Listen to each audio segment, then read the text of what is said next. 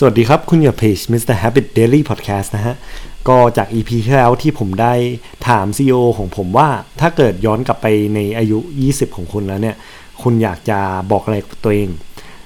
เอ่ออันเนี้ยผมได้ถามคำถามเดิมกับหัวหน้าเก่าของผม ในช่วงที่แคชอัพด้วยกันเหมือนกันว่าแบบ เออเนี่ยถ้าเกิดหัวหน้าได้กลับไปอายุ 20 เขาอยากจะบอกอะไรกับตัวเอง เขาบอกมาว่าแบบ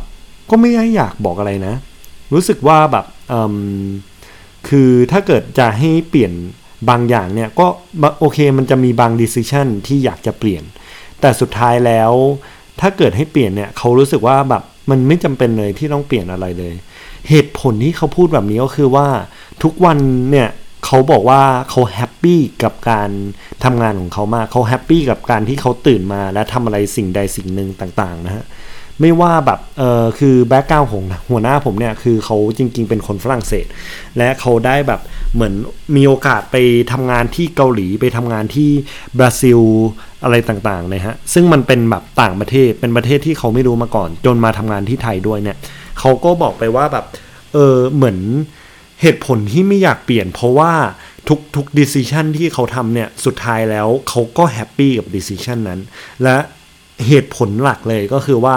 เขาตื่นมาแล้วเขา happy กับสิ่งที่เขาทำอันนี้ก็เลยแบบเหมือนกับว่าเราลองมาย้อนกลับดูครับว่าสิ่งที่เราทำเนี่ย เรา happy กับตัวเองจริงหรือเปล่า ว่าแบบเออถ้าเกิดเราตื่นมา และเรารู้สึกว่าฉันไม่ happy กับที่ฉันทำงานนั้นเนี่ย มันก็เป็น good indicator หรือว่าเป็นแบบตัว signal หนึ่งที่บอกแล้วว่า งานที่ฉันอยู่ ทำอยู่เนี่ยอาจจะไม่เหมาะกับฉันจริงก็ได้ แต่อันเนี้ยมันเป็นแค่ indicator นะฮะ สมมุติว่าถ้าเกิดคุณเพิ่งเริ่ม แล้วแบบงานไม่ดีเลย ต้องถามตัวเองก่อนครับว่า เออ อันเนี้ยงานมันไม่ดีหรือว่าเป็นเพราะว่าฉันเพิ่งเริ่มแล้วฉันยัง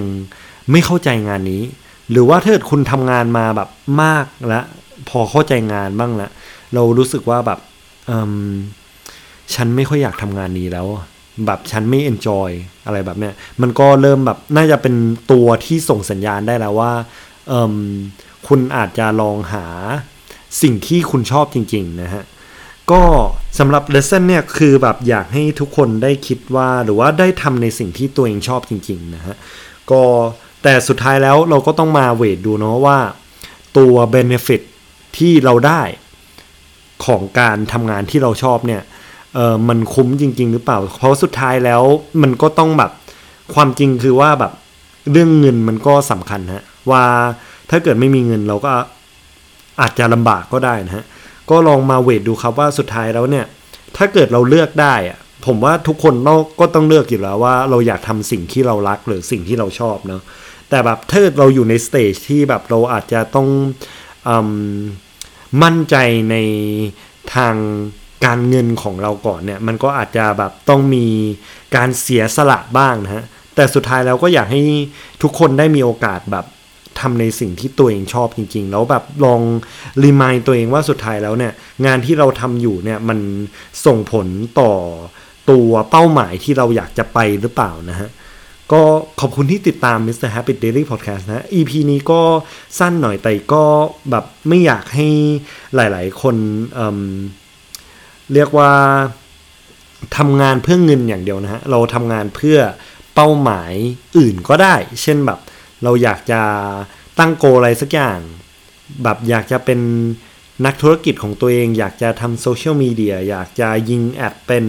ทำไพทอนต่างๆ อะไรแบบนี้ฮะลองหางานที่สนับสนุนให้เราไปถึง